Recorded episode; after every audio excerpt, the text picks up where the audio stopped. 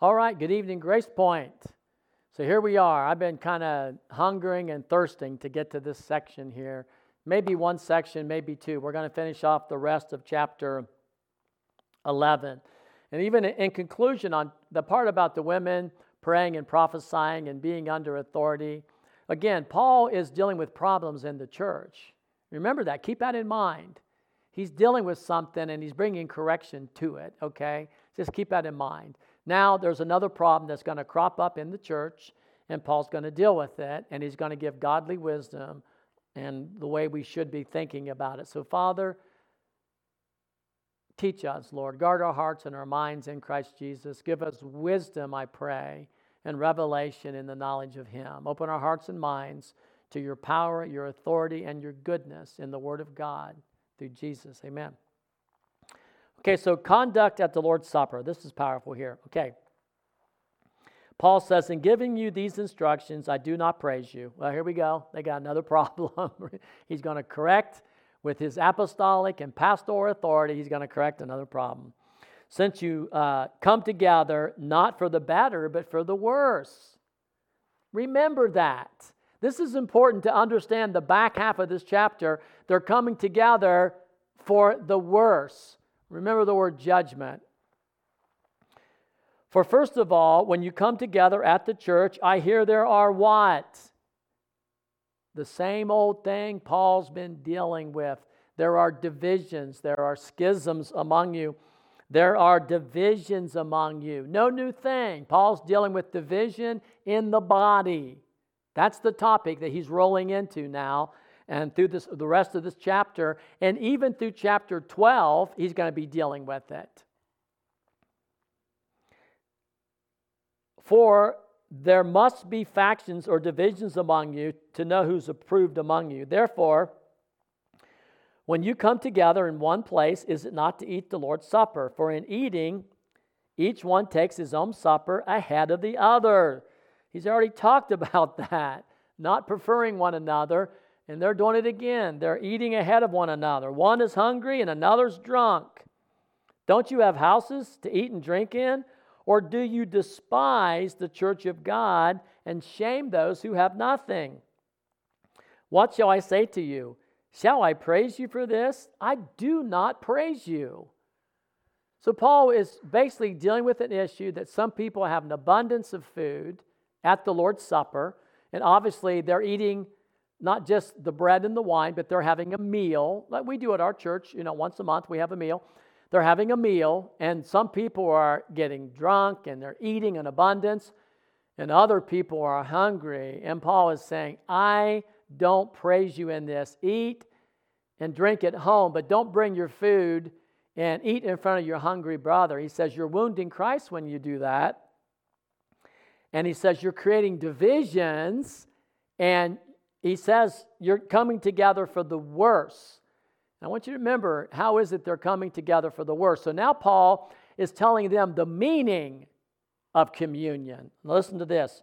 For I received from the Lord that which I delivered to you, that the Lord Jesus, on the night that he was betrayed, took bread, broke it, gave thanks, and said, Take, eat, this is my body, which is broken for you. Do this in remembrance of me.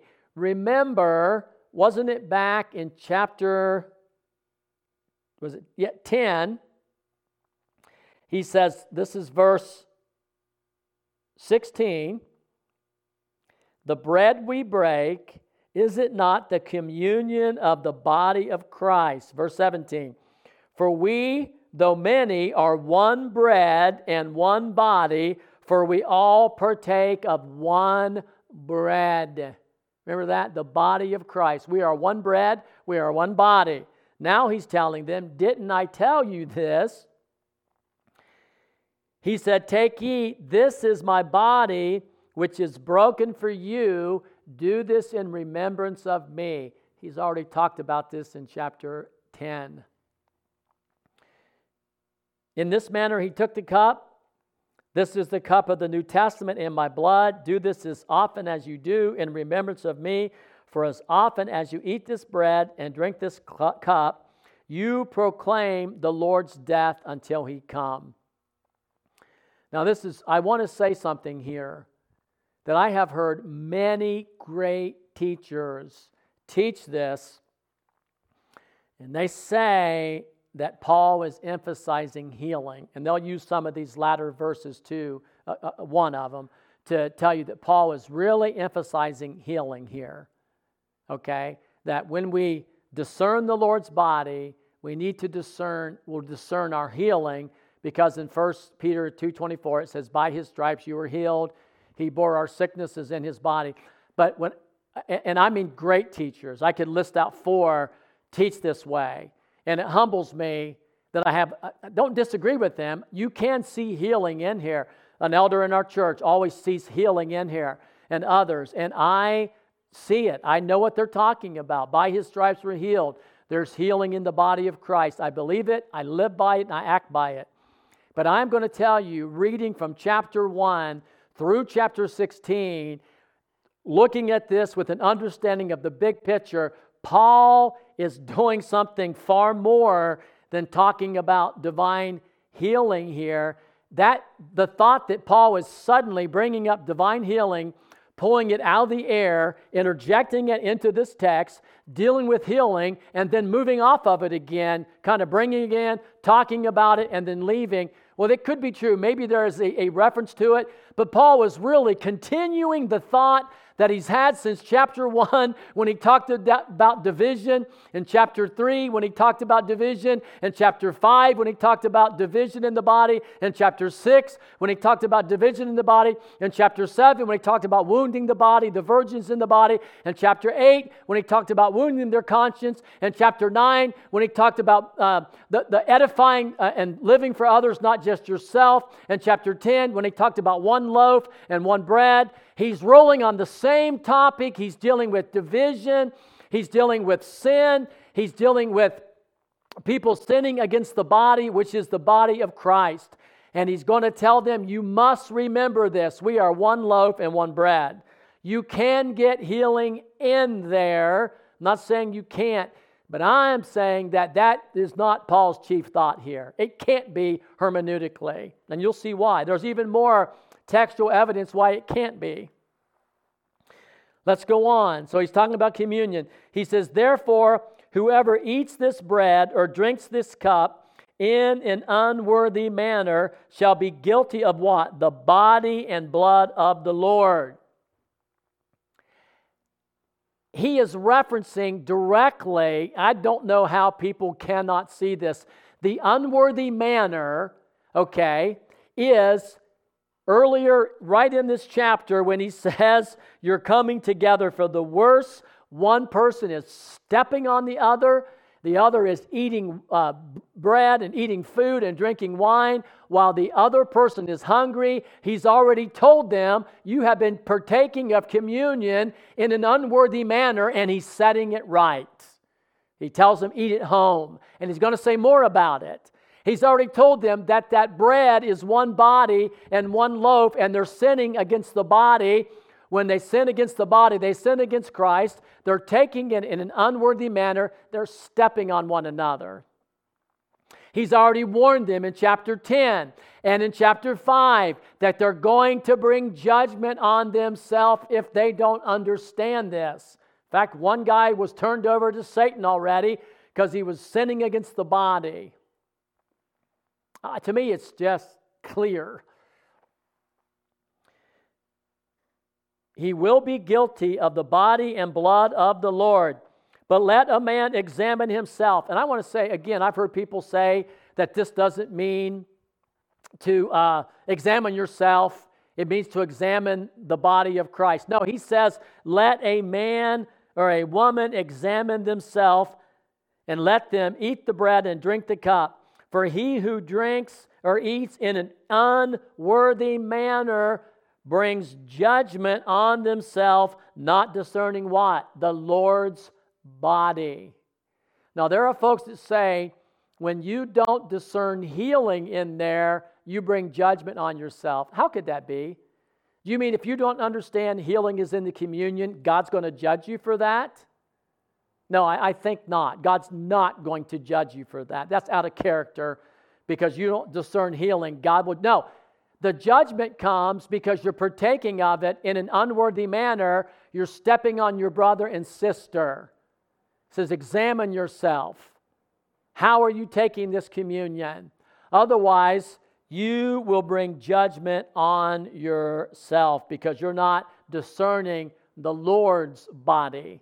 One loaf, one bread, one body. And the whole of the next chapter deals with it.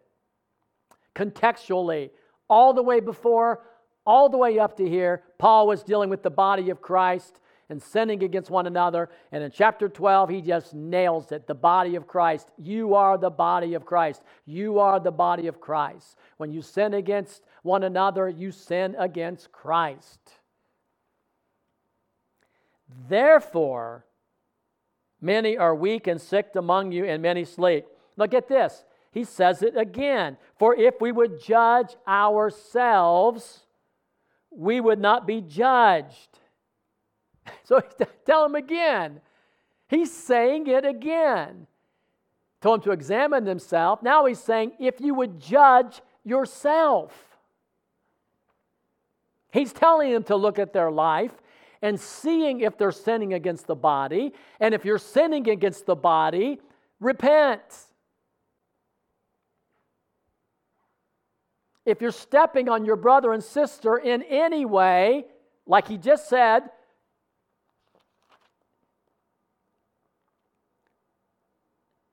you come together for the worse.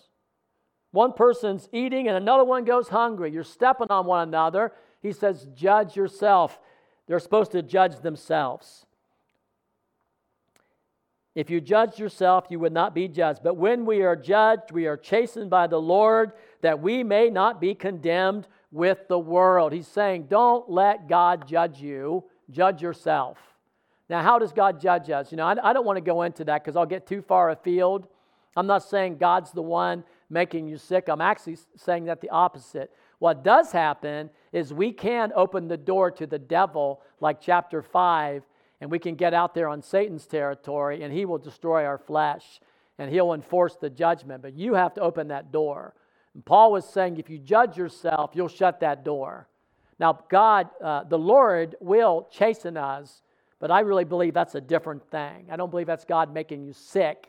The Lord will chasten you and he will rebuke you and he will correct you and he will lift his hand and allow circumstances to come into your life that'll chasten you. Why? Because he loves you and he doesn't want you being judged with the world. Do you understand that? Because he uses his authority for your good so if God lifts his hand off of you and allows circumstances and situations to come into your life, he is doing it for your good, but you're the one that opened that door because you did not examine yourself, neither did you judge yourself. And that's exactly what Paul says verbatim. If we would judge ourselves, we would not be judged. For when we are judged, we are chastened by the Lord that we would not be condemned with the world. Now, Brian, I'm going to wrap this up. I know I've gone further, but I have to on this one a little further. Now, if none of that convinces you, which I don't understand it, not taking healing away from communion, you can receive healing in communion. By his stripes you were healed. There is healing in the body of Christ. I'm not taking that away, but I'm saying this is what Paul is getting at in the larger picture. Listen, look at verse 33. He concludes it with a therefore. therefore means, in the light, I think King James says uh, something like, so therefore, or so because of this, but it, therefore. The therefore is always referencing what he's been talking about. There's actually two therefores, one in 27 and one down here in 33. His conclusion, therefore, because you can bring judgment on yourself, because you're partaking of one body and one loaf, because many are weak and sickly among you, because you're gathering together for wrong and not for good, because I can't praise you in these things, therefore, my brethren, when you come together to eat, wait for one another. You see his conclusion? In the light of judgment, in the, in the light of chastening, in the light of these things that could happen, therefore, love one another. Therefore, wait for one another. If anyone is hungry, let him eat at home, lest you come together for judgment. And the rest I will set in order when I come. Let me hit that again. If anyone is hungry, let him eat at home, lest you come together for judgment. What brings the judgment? Not waiting for one another. You're coming together for judgment. Wait for one another. It's a direct tie in in this verse. If anyone is hungry, let him eat at home, which he talked about here earlier, starting with verse 17, taking the Lord's Supper. He's making the point, he's drawing the conclusion, or you will bring judgment on yourself if you don't wait for one another. That's the whole topic of this section. How people don't see it, I do not know. It's the point of the whole letter how they treat one another, worldly wisdom, selfish, think about myself, godly wisdom, wait for one another. He warns them about judgment throughout the book. He's telling them they're going to bring judgment on themselves. He's bringing correction because he loves them. He says, You guys got to cha- change. You're bringing judgment and condemnation on yourself. All right. I have to let that set. We'll pick up next week right there.